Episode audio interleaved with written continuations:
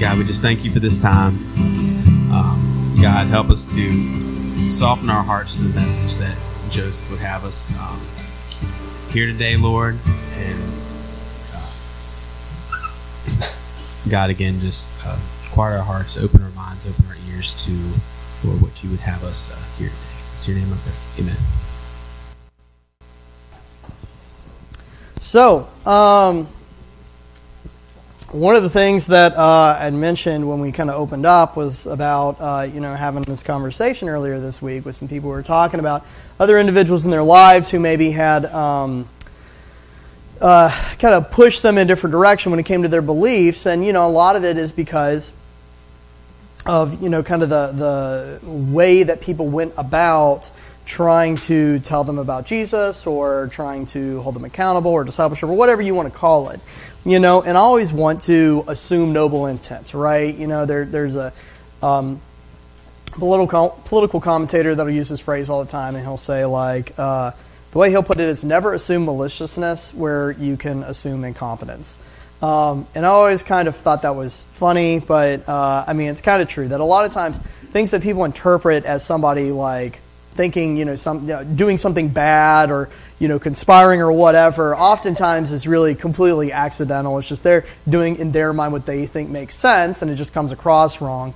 Well, I think a lot of Christians will do the exact same thing, and you know, some of it is cultural, some of it is just kind of uh, the nature of us and how personal we get about our belief system, and there's all kinds of reasons why. But the bottom line, regardless how we get there, is that there, it, it's hard to deny that there are not uh, kind of flavors of individuals within Christianity that even if they feel they're doing something that is scriptural or if they feel they're doing something that is good and glorifying to God, maybe even with the noblest of intent, they are in fact pushing individuals away from the faith.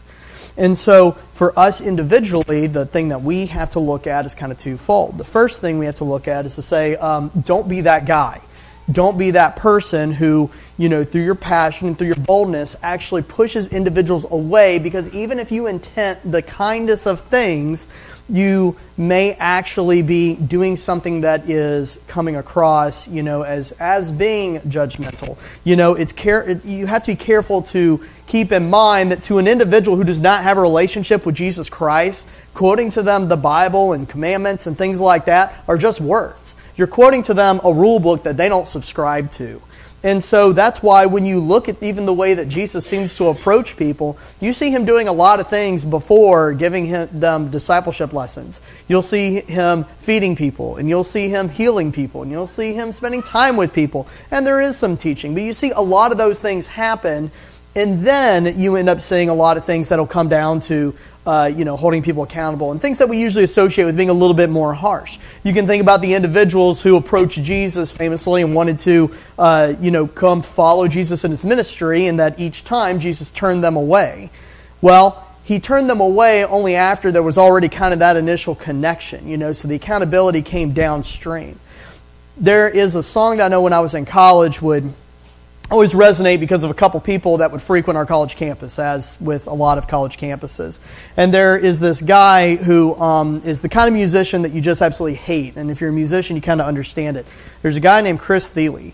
And he was somebody that you can find recordings of him uh, playing his mandolin when he was nine years old. And as a grown man, I, I hear this kid playing his mandolin, and I get mine and I put it back in the case, and I say, I just quit right now because I will never be that good. So, no point in even trying for the rest of my life.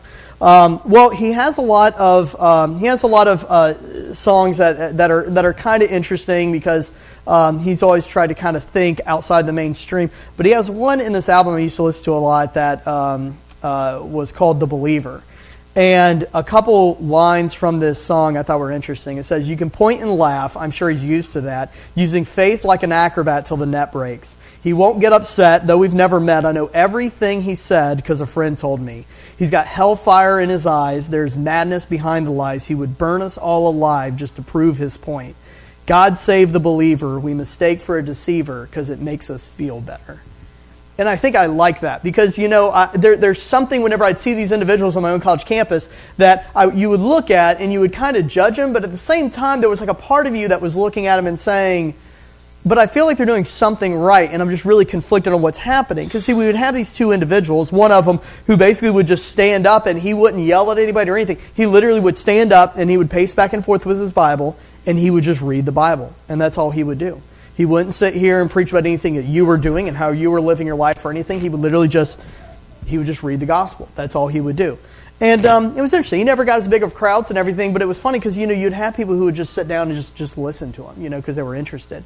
But then you had somebody that sounds a lot more like this song, and he was not that way. He would absolutely yell at people, and it was important to him that all these college students understand that the way they're living is detestable to God and is an abomination, and that God will judge them and one day cast them all into the the fiery lake of of, of damnation. Um, and that was his tact. And you have to wonder how many individuals he maybe was able to engage with and actually tell them personally about Christ versus how many individuals he was able to strengthen or reinforce some notion in their head about saying, see, that's what those Christians are like. I don't want to have anything to do with them. And I think sometimes as Christians, we tend to look at those individuals and, and we have this conflicted feeling where we say we, we, we like to dismiss them because it makes us feel better. Because the reality is, there is something admirable there. There's something admirable about somebody who is so bold in their faith that they are willing to risk complete social rejection for what they believe in. And there's something that's admirable about that. And I point that out because as we get into talking about people who are your classic Bible thumpers, you know, I don't want to be misinterpreted as saying that we shouldn't be bold in our faith. It, it would be hard to look at the Bible and not argue that these individuals who gave everything, who left everything, and who eventually ended up paying everything for their beliefs were not overtly bold in their faith. They had no problem speaking truth to authority, and they had no problem challenging the status quo, and they had no problem bucking whatever the current trends were in society. So, in the same way, as we sit here and we look at individuals, and before looking at the bads and the nasties that can come along with, you know, being overly harsh towards other people, um, it's important to start out with that preface that we are absolutely called to boldly proclaim the faith everywhere that we can. Now, proclaiming that faith and how we proclaim that faith is where the art comes into things. Because here's what, interestingly, you don't actually see a lot of. You don't see a lot of people literally just running into the streets of Jerusalem randomly and screaming at people. When you think of the quintessential uh, New Testament madman proclaiming things and all that kind of stuff, who do you think of in the Bible? Yes, yeah, I heard. Yeah, I say I heard over here too, John the Baptist, right? But here's what's interesting about John the Baptist: is John the Baptist, yes, you're loud, boisterous individual, no problem telling the Pharisees and Sadducees exactly what he thought and all that kind of stuff. Um, you look at him, and even with that, what you actually end up seeing was he didn't actually create his spectacle.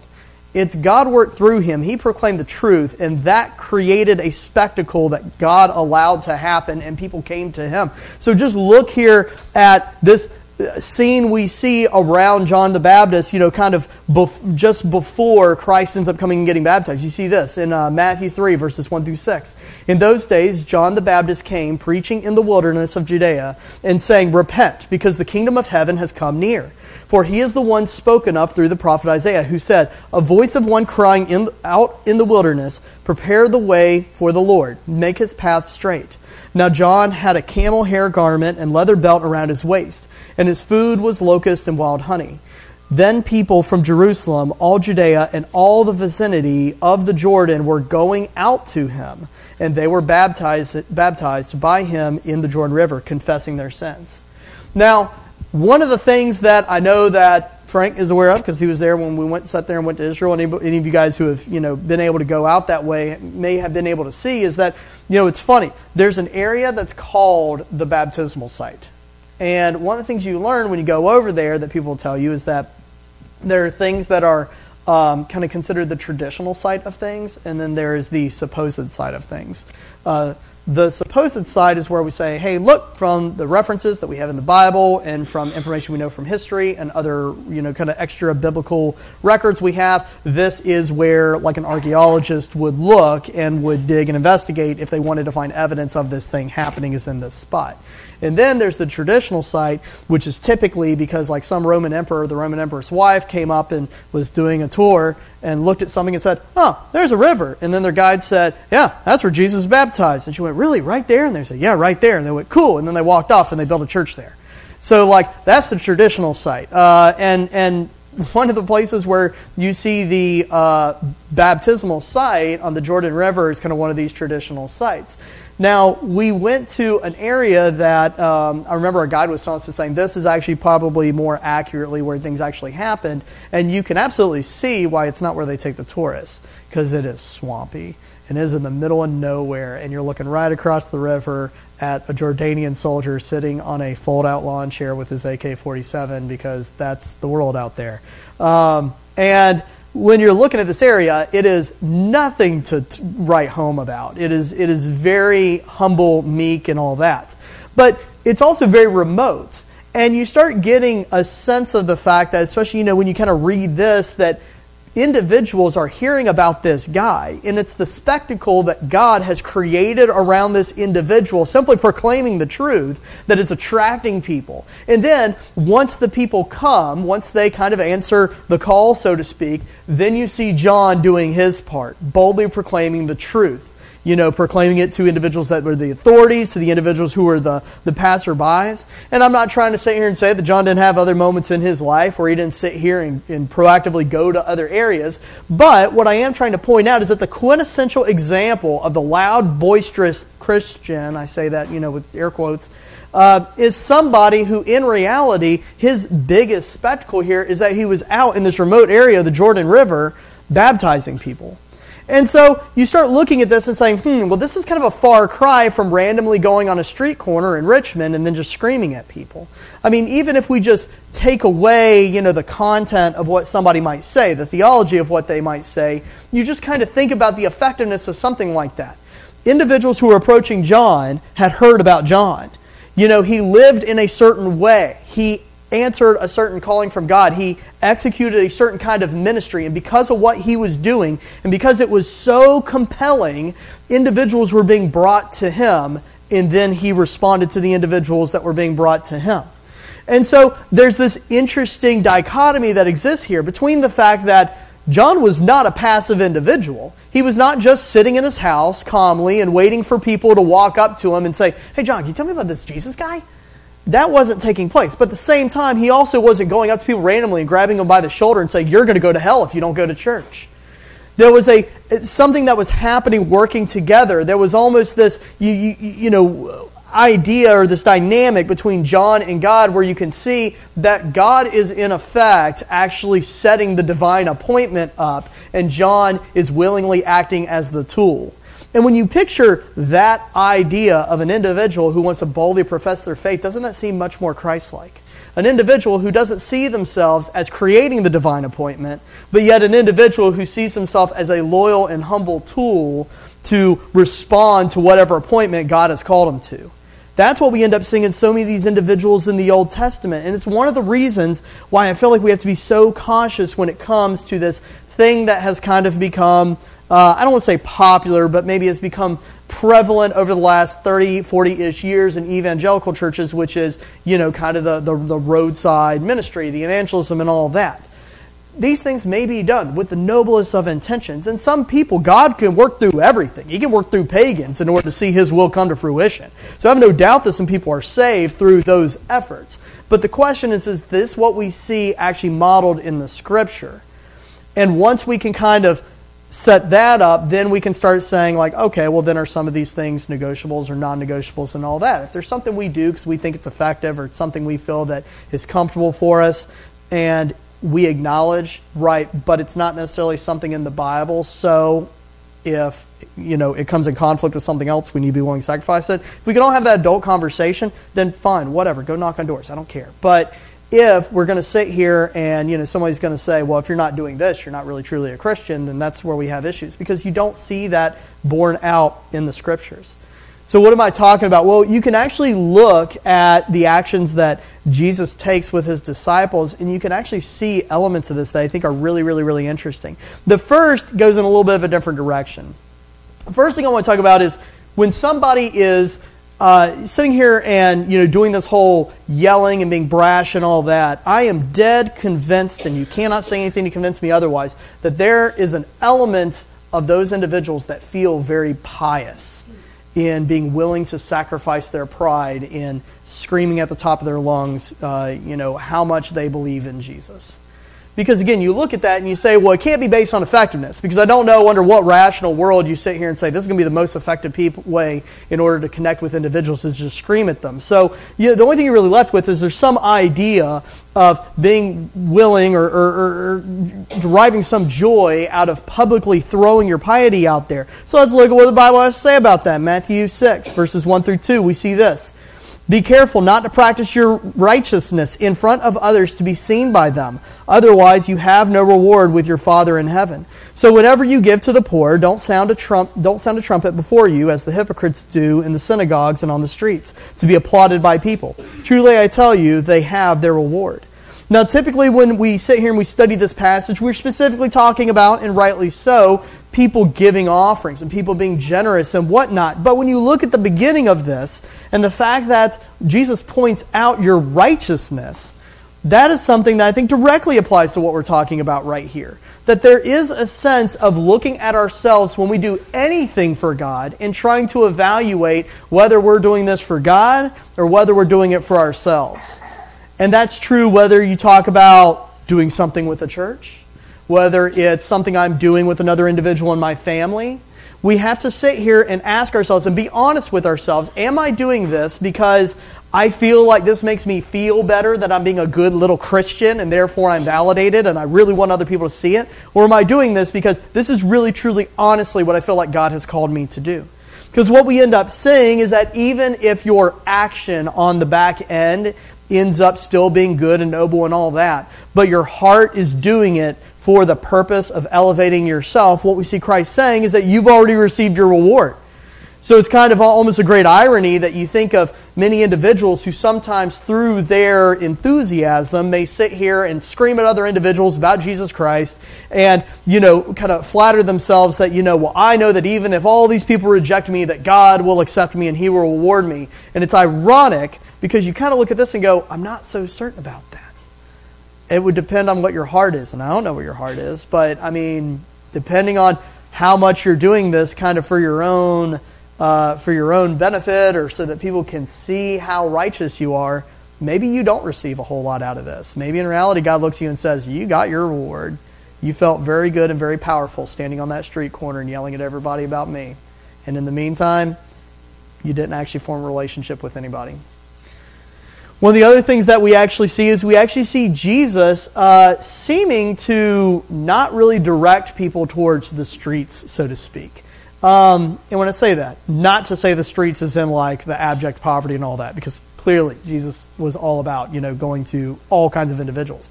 But when you see the relationship with the public, that's what's fascinating. Just think about Jesus' ministry. Whenever he would sit here and have these throngs of people following him around, how many times did he either retreat or send them away or something like that? Jesus was clearly not trying to build his fan club. That wasn't his concern. He was trying to build relationships with people. And so this is why you see him several times eh, seeming to almost like directly push people away actively.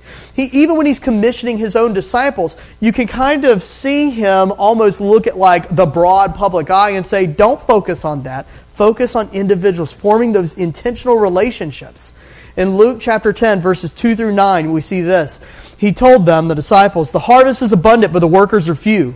Therefore, pray to the Lord of the harvest to send out workers into his harvest. Now go, I am sending you out like lambs among wolves. Love that verse. Don't carry a money bag, traveling bag, or sandals. Don't greet anyone along the road.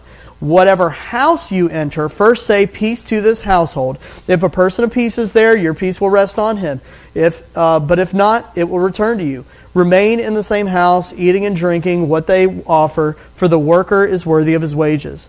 Don't move from house to house. When you enter any town and they welcome you, eat the things set before you. Heal the sick who are there and tell them the kingdom of God has come near you.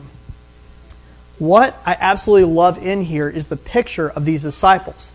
who are being sent out. Boldness to proclaim the truth, to not live with fear, to understand the dynamics that I am sending you out as lambs to the wolves. This is not going to be easy, and I want you to do it anyway. Be bold, be brave, be confident, but also understand it's not about just grabbing as many people as possible.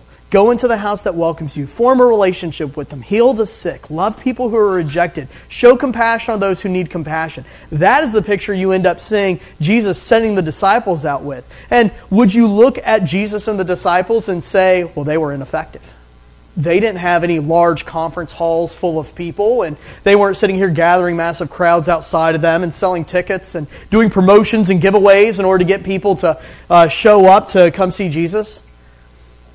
What you see is the picture of somebody who, if anything, eschews away the public eye and instead says, You need to find people that I am sending you to. And then as I send you to those people, talk with them, form a relationship with them. And you can quickly start seeing how far off the bullseye our idea of a successful church has gotten today that when we sit here and we consider look at a dying church, we sit here and we say, well, it's you know dwindling numbers and they don't have the proper programs and, and all these kind of things. And then we look at a successful church, we say, well, just look at Life Point. Well, just look at Spotswood, and I'm not picking on them in particular. I'm just saying that we look at that as kind of what I would consider traditional success. Big budget, big facility, you know, massive amounts of programs. We say, man, yeah, they really got it going on. And I'm not going to deny that from a 501c3 perspective, they are not very, very, very secure. They are absolutely a great organization. But the question is, are they the body of Christ? And they may be, but so is the church that has five people in it who actually love other individuals. So is the church that has 30 people and sits here and says, you know what, we don't do a whole lot, but we feel passionate that we need to reach out to the homeless, so we're going to sit here and we're the only thing we're going to do as a church is form a soup kitchen. That church is also living as an instrument of God's will. And so we can quickly start seeing that the idea of what makes a successful church is not your endowment fund and it's not your committees and it's not all of these other traditional ideas of stability. It's the fact that we are going where God has called us to go without fear, with confidence that Christ is behind us, and we are doing what we feel God has called us to do. That is what dictates whether you are a successful church or not. Everything else, conventional ideas of what somebody else wants to say, makes your church great or not great, whatever. That's irrelevant. Do what God has called you to do, and you'll be doing the right thing. It sounds obvious when you say it out loud, but sometimes it needs to be said. Now, what we do see Jesus saying is to go out boldly and to bring people in. Not to be confused with saying hide behind your brick walls and your stained glass window, but saying to go out, form the relationships, and bring people in. Just take a look at this parable here in Luke 14, verses 15 through 24. We see this. When one of those who reclined at the table with him heard these things, he said to him, Blessed is the one who will eat bread in the kingdom of God. Then he told him, so this is Jesus, you know, beginning to tell like a, a, a, uh, a parable, right? It says, A man was given a large banquet and invited many. At the time of the banquet, he sent his servant to tell those who were invited, Come, because everything is now ready. But without exception, they all began to make excuses. The first one said to him, I have bought a field and I must go and see it. I ask you to excuse me. Another said, I have bought five yoke of oxen and I'm going to try them out. I ask you to excuse me. And another said, I just got married and therefore I'm unable to come. So the servant came back and reported these things to the master. Then, in anger, the master of the house told his servant, Go out quickly into the streets and alleys of the city and bring in here the poor, maimed, blind, and lame. Master, the servant said, What you ordered has been done, and there's still room. Then the master told the servant, Go out into the highways and hedges and make them come in, so that my house may be filled. For I tell you, not one of those people who are invited will enjoy my banquet. When I sit here and I look at this, it's, it's pretty hard to not look at our church today and see individuals who kind of fancy themselves as good, proper, church going individuals and say, Are you answering the call that God has placed on your heart? Some have, some maybe are not. But the point is that the goodness of an individual, the righteousness of somebody, the suitability of somebody to be a part of God's kingdom is not dictated by the position that they think they have or by the reputation they think they enjoy. The individuals who were originally invited here to the party were the individuals who were originally invited. But just because they were originally invited, just because they kind of held that initial sense of belonging or esteem or position, didn't mean that they ended up at the end of the day being the people who were welcomed by the Master. Instead, it was the rejects of society. And so when you look at this, you can look at this as, as Pharisees and religious elite versus, you know, kind of the common people. You can look at this as the, the church status quo and then individuals who have been rejected. But when I look at something like this, what I think of is I think of all of those way too many churches that we have. And then I think about the other individuals who feel like they've been pushed away from God and who feel like they, they can't believe in a Bible because of the people who claim to follow it. I think about those individuals and I say, those are the individuals that the master welcomes. It's not the individuals who sit here and say, I've served on every committee and I've sat here and, you know, been a, a, a an elder, a deacon, a trustee, a, a whatever it is. It's the individuals that have answered the calling of Christ on their hearts. So when you put all this together, the picture that you end up getting is a picture of a God that wants you to be bold, that wants you to go out but at the same time doesn't want you to do it just because you think the end result is you know going to somehow uh, be something that God really needed you to go do. You know, it's not a matter of, you know, you're going to go do this and you're going to go create all these situations, and as a result of that, all these throngs of people are going to be saved. Because rest assured, people are going to be saved because they hear God, not because they heard you. And so if you're going out there screaming at them and you're doing it kind of devoid of God, then good luck. So to sit here and kind of wrap things up a little bit, I want to look very briefly at the first couple of chapters here in, um, in the book of Acts. And when you look at this, it's kind of interesting to see how this church operated and some of these things that we've been discussing here reinforced. You look in Acts 2, verses 1 through 6, and you kind of see Peter's you know, famous first sermon that he gives, right? And when you see this, this is the stuff that happens before Peter starts preaching. So let's look at how all these people were put together. Was because Peter ran out into the street and said, Oh, yay, oh, yay, everybody listen to me? No, instead you see this. Starting in verse 1 When the day of Pentecost had arrived, they were all together in one place. Suddenly, a sound like that of a violent rushing wind came from heaven, and it filled the whole house where they were staying. They saw tongues like flames of fire that, separ- that separated and rested on each one of them. Then they were all filled with the Holy Spirit and began to speak in different tongues as the Spirit enabled them. Now there were Jews staying in Jerusalem, devout people from every nation under heaven. When this sound occurred, a crowd came together and was confused because each one heard them speaking in his own language. Once again, God sets the divine appointments and then we respond. So, what you can see here is that God, through His power and through His plan and His divine nature, created the spectacle that attracted people to this group of disciples and believers. And what results is the first sermon and throngs of individuals coming to Christ. Not because Peter set out to create a glorious display on his own, but because God set it up and Peter saw the opportunity and said, Let's go. That's so often how God acts in our own life, is not by sitting here and like giving you exactly precisely the right sign, saying, okay, okay, okay, now I'm going to tell you right now, right now, John, right now, and, need you to go. But not, right, not yet, not yet, wait a second. Okay, now go. Like that's so often not how signs work in our life. So often, how it works is by opportunities to show our devotion and humility to God, where the opportunity is laid before us to do that thing that is caring, that is compassionate, that thing that does minister to other individuals. And then it's a test for us to see are we going to take advantage of that opportunity? God has set up the appointment. Are we going to be late? We also see that God acts through us. So, not just around us, as he did in this case, but he acts through us and can create those, those spectacles through what he has called us to do and through our, us being, being devout to the calling that he's called us to. In Acts chapter 3, verses 1 through 12, we see now Peter and John were going up to the temple for the time of prayer at 3 in the afternoon. A man who was lame from birth was being carried there. He was placed each day at the temple gate called Beautiful so that he could beg from those entering the temple. When he saw Peter and John about to enter the temple, he asked for money.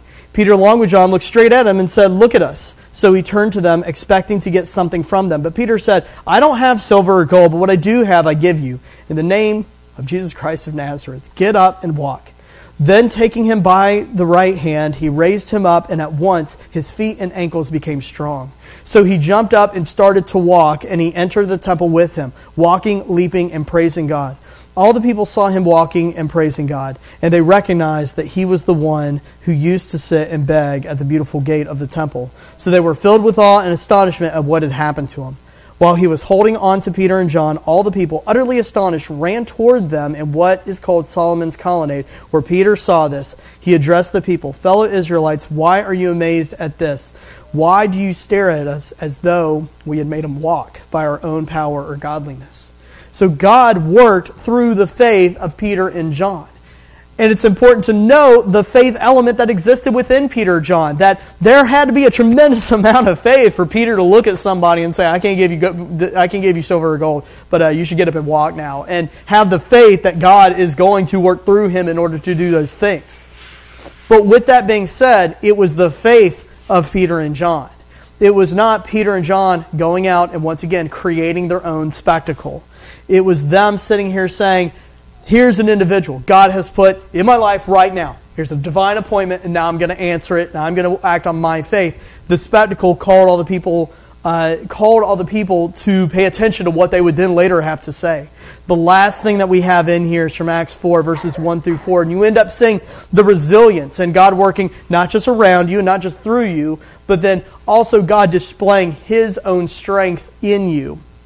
So in Acts chapter 4, verses 1 through 4, we see while they were speaking to the people, the priests, the captain of the temple police, and the Sadducees confronted them because they were annoyed that they were, uh, that they were teaching the people and proclaiming in Jesus the resurrection of the dead. So they seized them and took them into custody until the next day, uh, since it was already evening. But many of those who heard the message believed, and the number of the men came to about 5,000. Here in the very beginning of this, you can see the oppression and people trying to silence the disciples and whatnot, and, and what ends up becoming of that. Because of the strength and the endurance and the perseverance of these disciples, the message stuck around with many individuals who were uh, left in the wake of this bad thing that had happened to these individuals, and they believed. They believed because they could see the endurance, the strength that God had endowed his people with. And this is something that you end up seeing constantly throughout the ministry of Paul. That Paul, in, even in his epistles that we have to this day, talking about his own weakness and talking about his own uh, uh, you know, struggles that he has physically and, and different things going on in his life and yet, despite all of those things, he was able to be strong, he was able to persevere, and as a result, people believed. People's strength in Christ grew and grew and grew. So you can see that not just through the things that go on around us environmentally, and not just through the things God directly does through us supernaturally, but also through the things that we go through in our perseverance and endurance, people are attracted to that it's easy to sit here and proclaim the name of somebody called Jesus Christ whenever you got your job, you got your house, everything's going great at home, and life's good. It's much, much harder to sit here and to, with joy, proclaim the name of Christ, to recognize the blessings that God has given you through your trials and through your tribulations. And when that happens and people are able to see that you have a joy and a strength that overcomes anything the world throws at you, that is something that the world is attracted to. And that is something that the world sees and goes, I can believe in that. The final thing I have in here, and I guess the one word for us, both as individuals who might be tempted to do something and also as individuals who may have been hurt in the past, is to understand that the message of Christ is powerful and is confident and it is bold, but it is also very gentle. There is no greater example of a being's gentleness than a God who has all authority and position and, and correctness to sit here and to end everything, to send everybody to judgment for their sins, and yet chooses grace. That is a divine display of grace. 2 Timothy 2 24 through 25, we see the Lord's servant must not quarrel must be gentle to everyone, able to teach, and patient, instructing his opponents with gentleness. Perhaps God will grant them repentance, leading them to the knowledge of the truth. Many individuals have been hurt by perhaps well meaning Christians who have just wanted to boldly proclaim the Word of God the way that they feel they are called to do. And we can't judge them for it. At the same time, we have to have compassion on these individuals who feel they've been hurt Because sometimes it's not conviction. Sometimes it, it is a legitimate emotional or spiritual hurt that they are feeling. Maybe it's because there's a guilt that they're dealing with, or maybe it's because the bar they feel that's been set for them is too high and they simply can't meet it. And when that happens, it's important for us to be accountable to our own actions, not judging other individuals for how they did their things, because God will deal with that. But for us in our own actions, as we have the opportunity to show people something that maybe truly looks different, maybe, maybe what we're really called to is not just to show people something that looks different than the world around us, but maybe it's also the opportunity to show people something that looks different than the Christianity that hurt them in the past. That is the opportunity that we have, and that is the blessing that we get to participate in to show people love, compassion, and gentleness where other individuals have showed nothing but harshness, judgment, rumors, all kinds of things that, that drives people away from the church. So whenever we have that choice, whenever we have that opportunity, choose gentleness. And by God, whatever you do, if God has brought you to a divine appointment, then just show up. Let's pray. Father God, we thank you for this time together, and we thank you for, for all the different opportunities that, that we've had in our, our, our lives to be able to share you with people around us. We pray that you would help us to have the words to say and the right words to say whenever you set up that divine appointment. Give us, give us boldness, give us confidence to be able to proclaim your truth, but to do it in a way that people can see love and compassion and not hate and judgment. Help us to be individuals that show the same discernment and that show the same wisdom that we see the, the prophets and that we see the apostles in the Bible showing. Then help us, Lord, whenever we do any of these things, no matter what we do, to do things with the right heart, to do it with a heart that looks to you and that simply wants to act as a humble tool for your glory. We pray all these things in your Son's precious holy name. Amen.